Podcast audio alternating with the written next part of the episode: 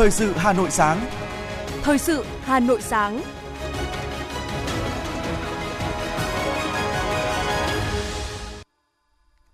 Kính chào quý vị và các bạn. Bây giờ là thời chương trình thời sự của Đài Phát thanh và Truyền hình Hà Nội, phát trực tiếp trên sóng phát thanh tần số FM 90 MHz. Sáng nay thứ tư ngày 24 tháng 8 năm 2022 có những nội dung chính sau đây. Chủ tịch nước Nguyễn Xuân Phúc làm việc với cán bộ chủ chốt Bộ Ngoại giao về triển khai đường lối đối ngoại theo tinh thần nghị quyết Đại hội 13 của Đảng. Di tích Bắc Hồ, phường Phú Thượng, quận Tây Hồ đón nhận bằng xếp hạng di tích quốc gia. Từ 0 giờ đêm qua, thí sinh bắt đầu thanh toán lệ phí xét tuyển đại học trực tuyến. Miền Bắc chịu tác động của bão Maon, có mưa rào và rông. Phần tin thế giới có những sự kiện nổi bật. Trung Quốc miễn nợ cho 17 quốc gia châu Phi. Động đất độ lớn 6,4 Richter tại Indonesia. Sau đây là nội dung chi tiết. Chiều qua, Chủ tịch nước Nguyễn Xuân Phúc làm việc với cán bộ chủ chốt Bộ Ngoại giao về triển khai đường lối đối ngoại theo tinh thần nghị quyết Đại hội 13 của Đảng – gặp mặt các cán bộ chủ chốt của ngành ngoại giao nhân dịp kỷ niệm 77 năm ngày thành lập ngành. Chủ tịch nước Nguyễn Xuân Phúc đề nghị ngành hãy học tập phong cách ngoại giao của Hồ Chí Minh cũng như phát huy truyền thống ngoại giao hòa hiếu, sự minh triết, nhân văn, hài hòa và tâm công trong tư tưởng để xây dựng bản sắc ngoại giao Việt Nam – hoàn ngành Bộ Ngoại giao mới tổ chức quán triệt nội dung cuốn sách và một số bài viết của Tổng Bí thư Nguyễn Phú Trọng về một số vấn đề lý luận và thực tiễn về con đường đi lên của chủ nghĩa xã hội của Việt Nam. Chủ tịch nước đề nghị ngành ngoại giao hãy coi đối ngoại độc lập tự chủ chính là đóng góp vào giữ nước từ sớm, từ xa, đồng thời tiếp tục xác định ngoại giao phục vụ phát triển là nhiệm vụ trung tâm để huy động ngoại lực, bổ sung cho nội lực, trong củng cố tin cậy chính trị, ngành ngoại giao cần chủ động, có cái nhìn tổng thể, cân đối hài hòa, cân bằng quan hệ với các nước, nhất là các nước lớn trên cơ sở giữ vững độc lập tự chủ. Cùng với đẩy mạnh và nâng tầm đối ngoại đa phương, ngành ngoại giao cũng cần kết hợp chặt chẽ với quốc phòng và an ninh để tạo thế chân kiềng vững chắc, giữ vững chủ quyền, toàn vẹn lãnh thổ của Tổ quốc.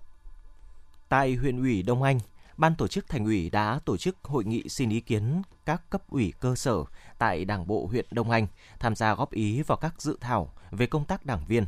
Qua việc triển khai lấy ý kiến từ các cấp ủy cơ sở, ý kiến đóng góp trực tiếp tại hội nghị của bí thư, phó bí thư cấp ủy các cấp, lãnh đạo các ban đảng của huyện ủy Đông Anh đã đánh giá cao việc cần thiết thành ủy Hà Nội phải ban hành 3 đề án, một số vấn đề về công tác quản lý đảng viên ở Đảng bộ thành phố Hà Nội trong tình hình mới, đề án nâng cao chất lượng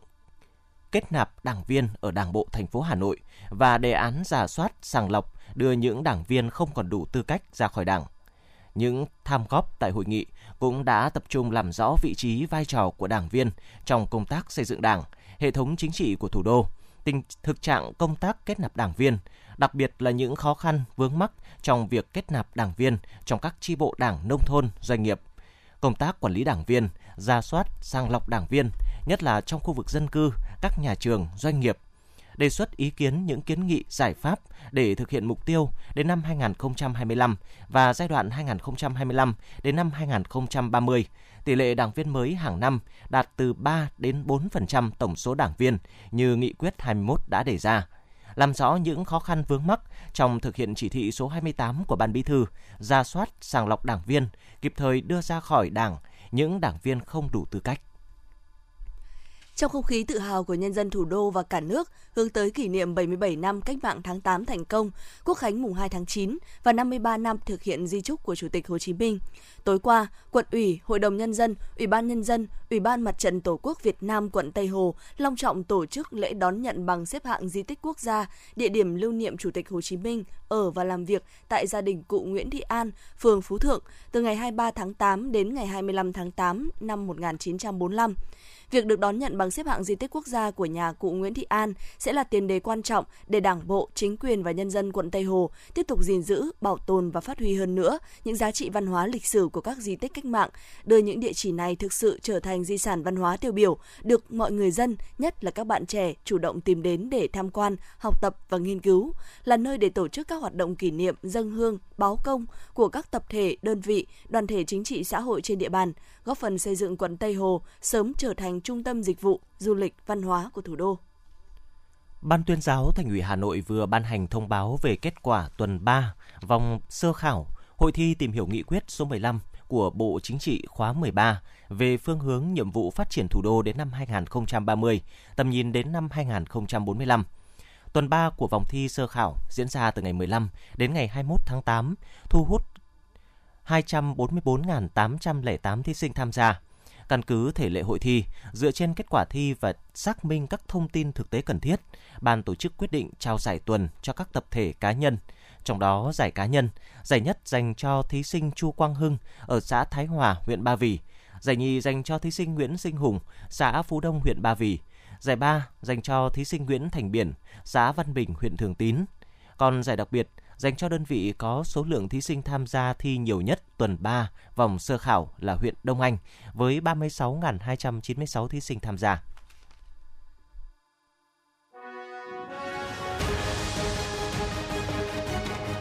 Thời sự Hà Nội, nhanh, chính xác, tương tác cao.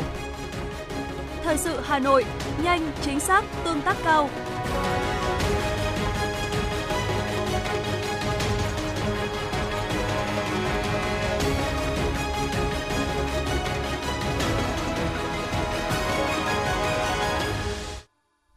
Những thông tin kinh tế sẽ tiếp nối chương trình.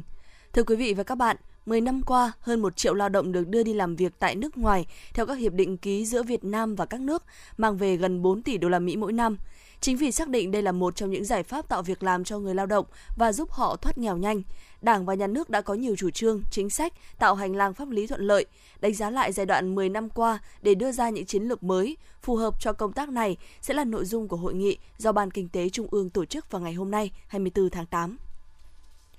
Môi trường kinh doanh thuận lợi, sự nhất quán trong chính sách phục hồi kinh tế và nỗ lực thúc đẩy tự do hóa thương mại đã giúp Việt Nam trở thành điểm đến đầu tư hấp dẫn ở châu Á. Đây là đánh giá chung của nhiều nhà đầu tư và tổ chức quốc tế khi nói về nền kinh tế Việt Nam hiện nay. Theo số liệu từ Ngân hàng Đầu tư Maybank, tăng trưởng dòng vốn FDI vào Việt Nam trong 10 năm qua cao hơn hầu hết các quốc gia Đông Nam Á. Điều này cho thấy Việt Nam đã nâng cao vị thế của mình trong chuỗi giá trị toàn cầu. Từ đầu năm đến nay, cả nước xuất siêu gần 1,4 tỷ đô la Mỹ. Theo báo cáo của HSBC, dù đơn đặt hàng mới giảm nhưng Việt Nam vẫn chứng kiến hoạt động sản xuất tăng trưởng tốt hơn hầu hết các nước trong khu vực. Báo cáo khẳng định, bất chấp bức tranh bên ngoài kém tươi sáng, nền kinh tế trong nước tiếp tục gặt hái thành công nhất định. 85% doanh nghiệp tin rằng triển vọng kinh doanh trong quý 3 này sẽ bằng hoặc tốt hơn hiện nay. Kết quả này cao hơn so với mức 78% được khảo sát vào quý trước đó của Tổng cục Thống kê. Xu thế mở cửa hội nhập kinh tế quốc tế đã và đang mở ra nhiều cơ hội giao thương cho cộng đồng doanh nghiệp Việt Nam. Song song với đó cũng xuất hiện không ít tình trạng lừa đảo, khiến doanh nghiệp Việt Nam bị thiệt hại nặng nề. Đây cũng là nội dung được đề cập tại hội thảo phòng ngừa tranh chấp lừa đảo trong thương mại quốc tế do Liên đoàn Thương mại và Công nghiệp Việt Nam VCCI và Bộ Công Thương tổ chức vào chiều qua để hỗ trợ doanh nghiệp phòng ngừa tranh chấp lừa đảo trong thương mại quốc tế. Ông Ngô Khắc Lễ, trọng tài viên Trung tâm Trọng tài Quốc tế Việt Nam, Phó Tổng thư ký Hiệp hội Doanh nghiệp Dịch vụ Logistics Việt Nam cho biết, doanh nghiệp nên chỉ định ngân hàng quốc tế có uy tín tại nước nhập khẩu để thu tiền, ký hậu vận đơn, chi phí tăng thêm không đáng kể so với trị giá lô hàng để bảo đảm an toàn. Cùng với đó, doanh nghiệp nên thận trọng hơn. Với đối tác mới giao dịch lần đầu thì cần tìm hiểu, điều tra kỹ thương nhân để có độ an toàn cao nhất doanh nghiệp cũng nên chủ động gửi đăng ký kinh doanh của mình trước cho đối tác để có cơ sở đề nghị họ gửi đăng ký kinh doanh và coi đây là việc bình thường khi giao dịch. Qua đó biết được thông tin của đối tác. Ngoài ra, doanh nghiệp có thể tìm hiểu đối tác qua sự giúp đỡ của Đại sứ quán, Thương vụ Việt Nam ở nước sở tại. Lựa chọn đối tác gần như là khâu quyết định của các doanh nghiệp xuất nhập khẩu. Đối tác có uy tín, làm ăn lâu năm thì dù giá có tăng hay giảm, họ vẫn có thể duy trì hợp đồng.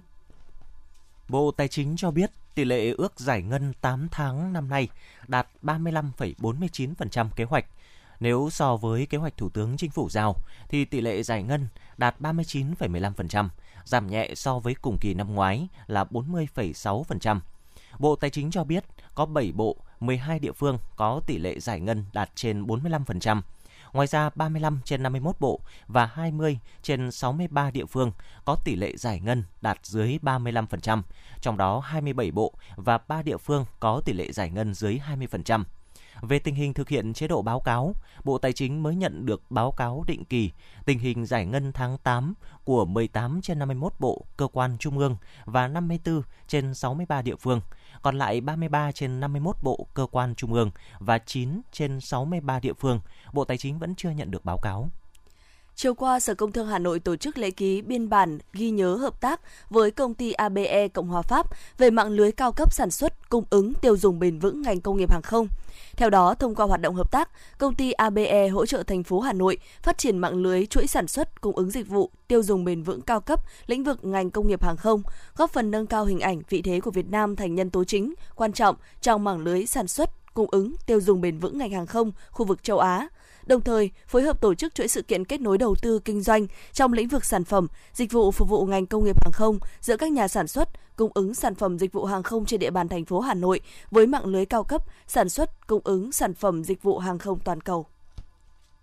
Phát biểu tại lễ ký kết, quyền giám đốc Sở Công Thương Hà Nội Trần Thị Phương Lan nêu rõ, biên bản ghi nhớ còn nhằm kiến tạo môi trường phát triển mạng lưới bền vững cao cấp, áp dụng công nghệ có hàm lượng trí thức cao, sản xuất sạch, vận chuyển sản phẩm bằng máy bay gắn với tiêu dùng, đồng thời tạo môi trường thuận lợi để kết nối đầu tư, kinh doanh sản phẩm, dịch vụ, lĩnh vực công nghiệp hàng không giữa các doanh nghiệp tiềm năng của thành phố Hà Nội với mạng lưới chuỗi cung ứng sản phẩm dịch vụ hàng không cao cấp quốc tế, hỗ trợ các doanh nghiệp khu vực Hà Nội trở thành đơn vị cung ứng dịch vụ, tăng lợi nhuận xuất khẩu.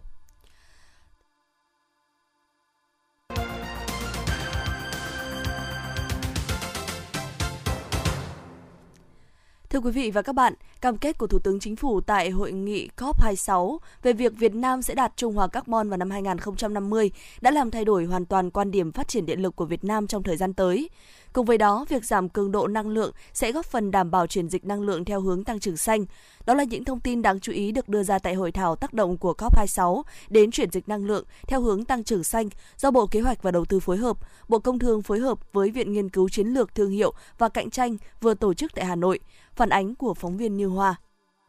Phát biểu tại hội thảo, Thứ trưởng Bộ Công Thương Đặng Hoàng An khẳng định – Việt Nam là quốc gia luôn chủ động và có trách nhiệm với cộng đồng quốc tế đối với các vấn đề toàn cầu. Điều này đã được khẳng định qua sự tham gia cam kết rất mạnh mẽ của Việt Nam tại hội nghị COP26 vừa qua diễn ra tại Vương quốc Anh, cam kết đạt mục tiêu phát thải dòng bằng không vào năm 2050 và tham gia tuyên bố toàn cầu về chuyển đổi điện than sang năng lượng sạch là định hướng quan trọng của Việt Nam hướng tới nền kinh tế carbon thấp, tăng trưởng xanh trong những thập kỷ tới – Thời gian qua, thực hiện chỉ đạo của Chính phủ, Thủ tướng Chính phủ, Bộ Công Thương nghiên cứu tham mưu đề xuất xây dựng và hoàn thiện các cơ chế chính sách phát triển ngành năng lượng phù hợp với xu thế chung của toàn cầu và cam kết của Việt Nam tại hội nghị COP26. Thứ trưởng Bộ Công Thương Đặng Hoàng An nhấn mạnh.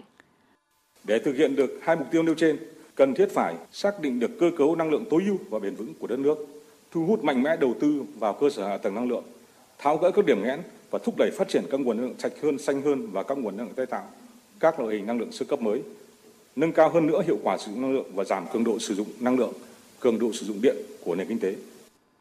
Nhằm cụ thể hóa chiến lược tăng trưởng xanh quốc gia giai đoạn 2021-2030, tầm nhìn 2050, ban hành tháng 10 năm 2021, ngày 22 tháng 7 năm 2022, Thủ tướng Chính phủ đã phê duyệt kế hoạch hành động quốc gia về tăng trưởng xanh giai đoạn 2021-2030, hướng tới 4 mục tiêu quan trọng – giảm cường độ phát thải khí nhà kính trên GDP, xanh hóa các ngành kinh tế, xanh hóa lối sống và thúc đẩy tiêu dùng bền vững, xanh hóa quá trình chuyển đổi trên nguyên tắc bình đẳng, bao trùm, nâng cao năng lực chống chịu. Theo bà Nguyễn Thị Bích Ngọc, Thứ trưởng Bộ Kế hoạch và Đầu tư, đối với việc chuyển đổi năng lượng theo hướng xanh bền vững, Chiến lược tăng trưởng xanh quốc gia giai đoạn 2021-2030 nhấn mạnh định hướng nâng cao hiệu suất và hiệu quả sử dụng năng lượng, giảm mức tiêu hao năng lượng trong hoạt động sản xuất, vận tải, thương mại và công nghiệp à, chuyển đổi năng lượng theo hướng xanh là một trong cái nội dung quan trọng trong chiến lược tăng trưởng xanh với cái định hướng là nâng cao hiệu suất, hiệu quả sử dụng năng lượng, giảm mức tiêu hao năng lượng, đảm bảo an ninh quốc gia về năng lượng, khai thác và sử dụng tiết kiệm các cái nguồn năng lượng, chuyển đổi cơ cấu nguồn năng lượng và đẩy mạnh khai thác có hiệu quả à, và tăng tỷ trọng các cái nguồn năng lượng tái tạo năng lượng mới trong sản xuất và tiêu thụ năng lượng của quốc gia và cái định hướng này là một cái định hướng chúng tôi cho rằng là toàn diện tổng thể đối với phát triển ờ, đối với việc chuyển đổi ngành năng lượng để góp phần ờ, thực hiện cái mục tiêu giảm phát thải của quốc gia. Hội thảo tác động của COP26 đến chuyển dịch năng lượng theo hướng tăng trưởng xanh có 7 bài tham luận trình bày bởi đại diện Bộ Kế hoạch và Đầu tư, Bộ Công Thương, Bộ Giao thông Vận tải, Bộ Tài nguyên và Môi trường, đại diện Đại sứ quán Đan Mạch, Ngân hàng Thế giới và tổ chức GGGI tại Việt Nam với nhiều nội dung quan trọng có tính thời sự về chuyển đổi năng lượng theo hướng tăng trưởng xanh. Những trao đổi thảo luận kiến nghị của các đại biểu tham dự hội thảo sẽ được Bộ Kế hoạch và Đầu tư của Bộ Công Thương tổng hợp xem xét phản ánh trong quá trình tham mưu, tư vấn cho chính phủ, Thủ tướng Chính phủ. Hội thảo là hoạt động khởi đầu cho hàng loạt các sự kiện tiếp theo về chủ đề chuyển dịch năng lượng theo hướng xanh và bền vững tại Việt Nam nhằm mục tiêu đưa phát thải dòng về không vào năm 2050. Thưa quý vị và các bạn, tiếp theo sẽ là những thông tin đáng chú ý khác. Chiều qua, đoàn học sinh Việt Nam tham dự kỳ thi Olympic quốc tế về thiên văn học và vật lý thiên văn lần thứ 15 năm 2022 đã về nước trong sự chào đón nồng nhiệt của người thân, thầy giáo, cô giáo và các bạn. Tại sân bay quốc tế Nội Bài, Sở Giáo dục và Đào tạo Hà Nội đã tổ chức lễ đón, tặng hoa chúc mừng thành tích xuất sắc của đoàn. Ông Phạm Xuân Tiến, Phó Giám đốc Sở Giáo dục và Đào tạo Hà Nội, trưởng đoàn Việt Nam tham dự kỳ thi cho biết – Olympic quốc tế về thiên văn học và vật lý thiên văn năm nay được tổ chức tại Georgia từ ngày 14 tháng 8 đến ngày 22 tháng 8 với sự tham gia của học sinh đến từ 60 quốc gia và vùng lãnh thổ. Được sự cho phép của Bộ Giáo dục và Đào tạo, đoàn Hà Nội gồm 9 học sinh của trường Trung học phổ thông chuyên Hà Nội Amsterdam, đại diện cho đội tuyển Việt Nam tham dự kỳ thi. Chúc mừng và ghi nhận nỗ lực của học sinh, đánh giá cao sự đóng góp của các thầy cô giáo, sự giúp đỡ đồng hành của phụ huynh học sinh, Giám đốc Sở Giáo dục và Đào tạo Hà Nội Trần Thế Cương nhấn mạnh, nghiên cứu về thiên văn học và vật lý thiên văn là lĩnh vực mới ở Việt Nam. Những thành công của học sinh trong kỳ thi này chính là những bước đi đặt nền móng cho việc nghiên cứu thiên văn và vật lý thiên văn trong các trường trung học phổ thông trên địa bàn Hà Nội trong thời gian tới. Chiều qua, Bộ Giáo dục và Đào tạo thông tin, sau thời gian mở lại hệ thống hỗ trợ thí sinh đăng ký nguyện vọng, có thêm gần 4.000 em đăng ký nguyện vọng và khoảng 75.000 em điều chỉnh nguyện vọng. Đánh giá chung của Bộ Giáo dục và Đào tạo cho thấy, việc mở thêm thời gian để thí sinh bổ sung, hoàn thiện đăng ký nguyện vọng xét tuyển trên hệ thống đã tạo điều kiện và cơ hội cho các em thí sinh hoàn thành việc đăng ký tốt nhất có thể. Hệ thống đã hỗ trợ thí sinh đầy đủ trong quá trình đăng ký. Thời điểm cao nhất có trên 6.000 thí sinh cùng vào hệ thống, không có hiện tượng quá tải hay lỗi kỹ thuật. Bộ Giáo dục và Đào tạo vừa có thông báo điều chỉnh phân luồng thí sinh thực hiện thanh toán trực tuyến trên hệ thống tuyển sinh. Để việc thực hiện thủ tục thanh toán trực tuyến của thí sinh được an toàn, thuận lợi, tránh hiện tượng quá tải do quá trình xác thực thông tin có thể mất nhiều thời gian trên hệ thống, Bộ Giáo dục và Đào tạo điều chỉnh phân luồng thí sinh thực hiện thanh toán trực tuyến trên hệ thống tuyển sinh từ 0 giờ ngày 24 tháng 8 đến 17 giờ ngày 31 tháng 8 Tổng cục Môi trường, Bộ Tài nguyên và Môi trường vừa tổ chức hội nghị tập huấn cho đội ngũ nhà báo, phóng viên, biên tập viên, cán bộ tuyên truyền viên về bảo vệ môi trường không khí. Tại hội nghị, các nhà báo, phóng viên, biên tập viên, cán bộ tuyên truyền đến từ các cơ quan thông tấn báo chí trung ương và địa phương đã được các chuyên gia chia sẻ về quy định bảo vệ môi trường không khí tại Việt Nam, hiện trạng chất lượng môi trường không khí tại một số đô thị, nguyên nhân và giải pháp của tác động ô nhiễm không khí tới sức khỏe con người. Một số gợi ý đẩy mạnh công tác truyền thông về bảo vệ môi trường không khí. Thưa quý vị và các bạn, nhằm trang bị kiến thức sơ cấp cứu cho các hội viên và nhân dân, hướng tới thành lập các đội xung kích chữ thập đỏ ứng phó với tai nạn thảm họa, Hội chữ thập đỏ thành phố Hà Nội tổ chức lớp tập huấn sơ cứu trên địa bàn các quận huyện. Tại lớp tập huấn sơ cấp cứu phòng chống tai nạn thương tích cho cán bộ hội viên, tình nguyện viên chữ thập đỏ trên địa bàn huyện Đan Phượng, đại diện Hội chữ thập đỏ thành phố Hà Nội đã truyền đạt kiến thức và kỹ năng về 6 nội dung là những vấn đề thường gặp trong cuộc sống như sơ cứu dị vật đường thở, sơ cứu chảy máu, sơ cứu gãy xương, sơ cứu đuối nước, sơ cứu rắn cắn và chó dại cắn. Có mặt tại lớp tập huấn, chị Phạm Thị Thanh Nga, Chủ tịch Hội chữ thập đỏ xã Đồng Tháp, huyện Đan Phượng chia sẻ, sơ cấp cứu là những hành động trợ giúp ban đầu đối với nạn nhân bị tai nạn. Việc làm này rất quan trọng, tạo nên sự khác biệt sống hay chết, khỏi hay không. Làm tốt sơ cấp cứu sẽ đạt được 3 mục đích là duy trì sự sống cho nạn nhân, giảm thiểu tổn thương và góp phần giúp nạn nhân phục hồi tốt. Về lý thuyết ai cũng có thể hiểu rõ điều đó, nhưng khi gặp phải trường hợp cụ thể thì không phải ai cũng có đủ kỹ năng cần thiết để thực hiện việc sơ cấp cứu ban đầu đúng cách. À, những cái buổi mà tập huấn như này thì trước là chúng tôi không biết nhưng mà từ ngày đi làm đến giờ thì cũng hàng năm được huyện tổ chức đi tập huấn ở huyện cũng như các huyện khác để tham gia uh, nắm thêm kiến thức về sơ cứu này thì tôi cũng thấy là mình biết nhiều hơn về cái uh, bệnh cái bệnh gì mà nó cần thiết và những cái uh, nào mà cần thiết để uh, sơ cứu ngay được cho nhân dân lúc ban đầu đấy mà có thể những người khác không biết mà mình được nắm vững kiến thức. Đấy, tôi cảm thấy rất là vui và cũng có nhiều trường hợp xảy ra uh, tai nạn cũng ở gần nhà chúng tôi chúng tôi cũng sẵn sàng hỗ trợ được ngay cái nó cũng là một cái rất là có ích Tham gia lớp tập huấn, chị Nga và các học viên khác được hướng dẫn những kỹ năng cụ thể trong từng trường hợp cần phải thực hiện sơ cấp cứu ngay để giúp những người thân cũng như nhiều những người trong xã hội giảm thiểu rủi ro trong quá trình lao động sản xuất cũng như trong cuộc sống hàng ngày. Ông Nguyễn Ngọc Quý, chi hội chữ thập đỏ, trường tiểu học Thượng Mỗ, xã Thượng Mỗ, huyện Đan Phượng cho biết. Là như vậy được chi hội chữ thập đỏ của huyện đã tuyên truyền tập huấn về công tác sơ cấp cứu. Thì sau buổi tập huấn thì chúng tôi sẽ về tuyên truyền như vậy là kết hợp với này, y tế trường học sẽ tuyên truyền cho học sinh của trường với những nội dung chương trình mà chúng tôi đã được đi tập huấn tại như vậy hội trường hôm nay. Với 78 điểm chốt sơ cấp cứu trên toàn thành phố và hoạt động rất hiệu quả, Việc mở đợt tập huấn sơ cấp cứu tại thành phố Hà Nội lần này có nhiều đổi mới về đối tượng tham gia. Ngoài các hội viên trực thuộc Hội chữ thập đỏ thì đã có rất nhiều tình nguyện viên tham gia đăng ký tham gia lớp tập huấn sơ cấp cứu năm 2022. Hội chữ thập đỏ thành phố mong muốn sau đợt tập huấn các tình nguyện viên sẽ trở thành những cộng tác viên tích cực của Hội chữ thập đỏ thành phố, tham gia có hiệu quả tại những điểm chốt sơ cấp cứu trong toàn thành phố, góp phần đảm bảo mục tiêu an sinh xã hội trên địa bàn thành phố. Hoạt động sơ cấp cứu là một trong những nhiệm vụ quan trọng của Hội chữ thập đỏ thành phố Hà Nội. Vì vậy, những tháng cuối năm, Hội chữ thập đỏ thành phố sẽ tiếp tục tổ chức những lớp tập huấn kiến thức, kỹ năng về sơ cấp cứu cho đội ngũ cán bộ, cộng tác viên, tình nguyện viên chữ thập đỏ. Cơ quan Cảnh sát điều tra Công an quận Tây Hồ Hà Nội đã khởi tố vụ án và đang phối hợp với Phòng Cảnh sát Hình sự Công an thành phố Hà Nội tích cực truy tìm nhóm đối tượng liên quan đến vụ chặn đầu xe ô tô giữa đường Nguyễn Văn Huyên kéo dài, đe dọa đập phá tài sản. Liên quan đến vụ việc này, Công an quận Tây Hồ đang tích cực phối hợp với Phòng Cảnh sát Hình sự, Công an thành phố Hà Nội điều tra xác minh một nhóm người liên quan. Trước đó, trên trang thông tin điện tử An ninh Thủ đô đã thông tin về đoạn clip lan truyền nhanh trên mạng xã hội cho thấy một nhóm thanh niên điều khiển xe máy, cầm hung khí chặn xe ô tô và có hành động đập phá. Trước khi bị chặn lại, người lái xe ô tô đã nhiều lần điều khiển xe tránh hành động côn đồ của nhóm thanh niên. Công an quận Tây Hồ phối hợp với đội cảnh sát hình sự đặc nhiệm, phòng cảnh sát hình sự công an thành phố Hà Nội đã tổ chức điều tra, Bước đầu xác định sự việc xảy ra lúc 17 giờ 35 chiều ngày 9 tháng 8 trên đường Nguyễn Văn Huyền kéo dài, địa bàn phường Xuân La, quận Tây Hồ. Trước hành vi gây bất ổn về an ninh trật tự, vi phạm an toàn giao thông của nhóm đối tượng trên, Công an quận Tây Hồ đang khẩn trương phối hợp với Phòng Cảnh sát Hình sự, Công an thành phố Hà Nội điều tra làm rõ để xử lý.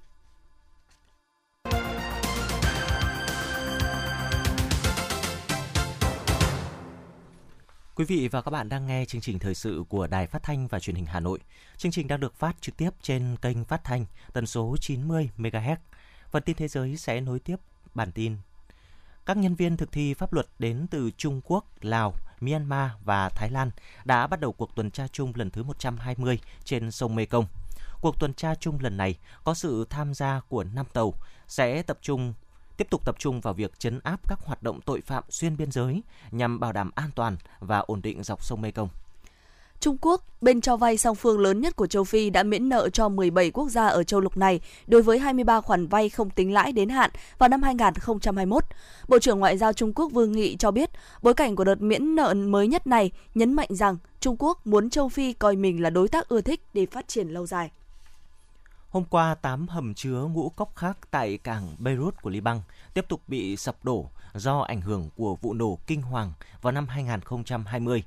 Đây là vụ sập hầm thứ ba như vậy trong một tháng qua. Kỹ thuật kỹ sư xây dựng Pháp Emmanuel Durang, người đã lắp đặt những cảm biến trên các hầm chứa cho biết khối còn lại ở phía nam ổn định hơn và không có nguy cơ sập đổ. Các hầm chứa đã phần lớn hứng chịu tác động của vụ nổ lớn do phân bón amoni nitrat được lưu trữ bừa bãi khiến hơn 200 người thiệt mạng vào ngày 4 tháng 8 năm 2020. Hôm qua, số người di cư vượt eo biển Manche từ Pháp sang Anh đã chạm mức kỷ lục trong một ngày. Trong bối cảnh hoạt động vượt biển bất hợp pháp tiếp tục tăng bất chấp hàng loạt nỗ lực ngăn chặn của chính phủ Anh, lực lượng chức năng đã chặn giữ 1.295 người di cư vượt eo biển Manche từ vượt eo biển Manche đến Anh trên 27 chiếc thuyền nhỏ. Con số này cao hơn so với mức kỷ lục là 1.185 người di cư trái phép ghi nhận vào tháng 11 năm 2021. Bộ Nội vụ Đức cho biết nước này cũng đã tiếp nhận gần 1 triệu người tị nạn Ukraine kể từ khi xảy ra cuộc xung đột Ukraine hồi tháng 2. Theo đó, tổng cộng có trên 967.000 người Ukraine chạy khỏi nước này đã nhập cảnh vào Đức, ít nhất là nhập cảnh tạm thời, với 36% trong số này là trẻ em. Trong số những người trưởng thành, cứ 4 người tị nạn Ukraine thì có 3 người là phụ nữ và khoảng 8% trong số này trên 64 tuổi. Theo Bộ trưởng Bộ Nội vụ Đức, đây là làn sóng người tị nạn lớn nhất tại châu Âu kể từ chiến tranh thế giới thứ hai. Tối qua, một trận động đất có độ lớn 6,4 đã xảy ra ở ngoài khơi, bờ biển phía nam đảo Sumatra của Indonesia. Theo Trung tâm Nghiên cứu Khoa học Địa chất GFZ của Đức, trận động đất ở độ sâu 10 km. Trong khi đó, Cơ quan Khí tượng Khí hậu và Địa vật lý của Indonesia cho biết trận động đất có độ lớn 6,5 xảy ra ở tỉnh Bengkulu, nằm trên bờ biển phía tây nam của đảo Sumatra, song không có nguy cơ gây ra sóng thần chính quyền Trung Quốc đã đưa ra, ra báo động đỏ về cháy rừng, cảnh báo tình trạng đặc biệt nguy hiểm ở các khu vực Trung và Nam Trùng Khánh, phía đông của Tứ Xuyên. Thành phố Trùng Khánh và tỉnh Tứ Xuyên ở phía tây nam Trung Quốc đang phải ứng phó với các đám cháy rừng và mong chờ nhiệt độ giảm trong tuần tới như dự báo. Tuy nhiên thì vụ thu hoạch mùa thu quan trọng của nước này có thể vẫn bị đe dọa. Trong tháng này, giới chức Trung Quốc cảnh báo nhiệt độ ở nước này đang tăng nhanh hơn so với phần còn lại của thế giới. Đợt nóng phá kỷ lục hiện nay gây quan ngại về khả năng nhanh chóng thích ứng với biến đổi khí hậu và bảo tồn tài nguyên nước vốn đã khan hiếm. Các chuyên gia dự báo, thời tiết quốc gia nhận định đợt nắng nóng ở Trung Quốc đã kéo dài hơn 2 tháng, sắp đạt điểm vào à, bước ngoặt sắp đạt điểm bước ngoặt với một đợt không khí lạnh đến từ phía Tây và một trận bão đang tiền gần đến phía Đông Nam.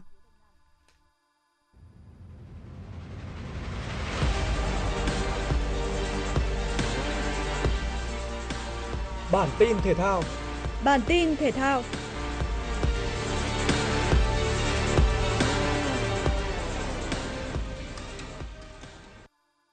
Tiếp bước thắng lợi của Nguyễn Thùy Linh, Vũ Thị Trang cũng đã có trận đấu giao quân thành công tại giải cầu lông vô địch thế giới. Đối thủ của Vũ Thị Trang ở vòng 1 là tay vợt Kisona Vedadurari, hạng 54 thế giới, trong khi đại diện Việt Nam xếp hạng 80. Tuy nhiên với lối chơi hợp lý, di chuyển thanh thoát và điều cầu khó về hai góc sân, Vũ Thị Trang đã bứt lên ngay từ những điểm số đầu tiên và nhanh chóng kết thúc set 1 với thắng lợi 21-10. Sang set 2, thế trận trở nên cân bằng hơn khi Selva Dure liên tục tấn công. Dù vậy, tay vợt 24 tuổi người Malaysia vẫn không thể cân bằng tỷ số và đành chịu thua Chung cuộc 17-21.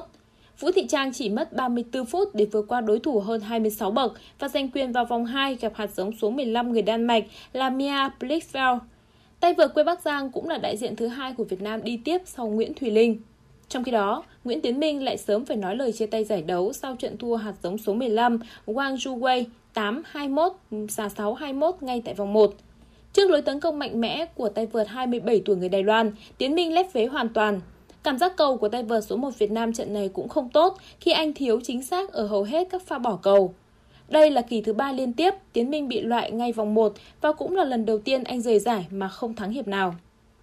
Cập nhật mới nhất từ bảng xếp hạng ATP có nhiều sự thay đổi đáng chú ý. Theo đó, tay vợt người Nga Andrei Rublev sau những kết quả không tốt gần đây đã bị trừ 3 bậc và rơi khỏi top 10. Vị trí hiện tại của Rublev là thứ 11.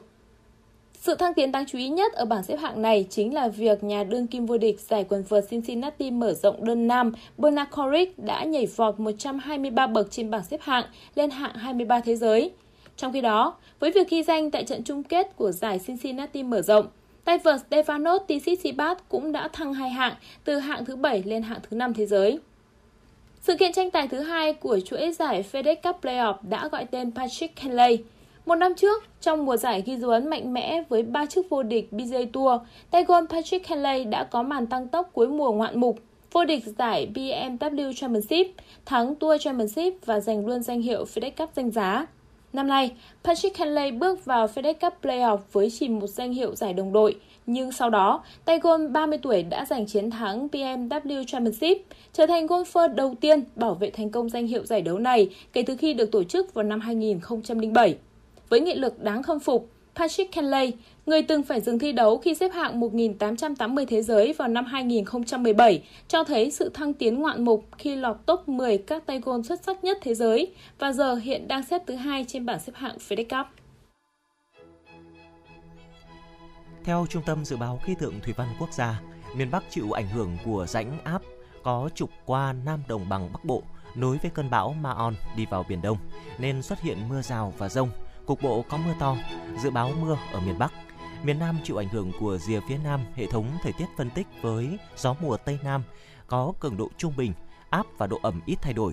Dự báo khu vực Hà Nội có mây, trời có lúc có mưa rào và rông ở một vài nơi, nhiệt độ giao động từ 27 đến 33 độ. Tuy nhiên đến chiều tối và đêm không mưa, nhiệt độ hạ xuống còn khoảng từ 25 đến 27 độ.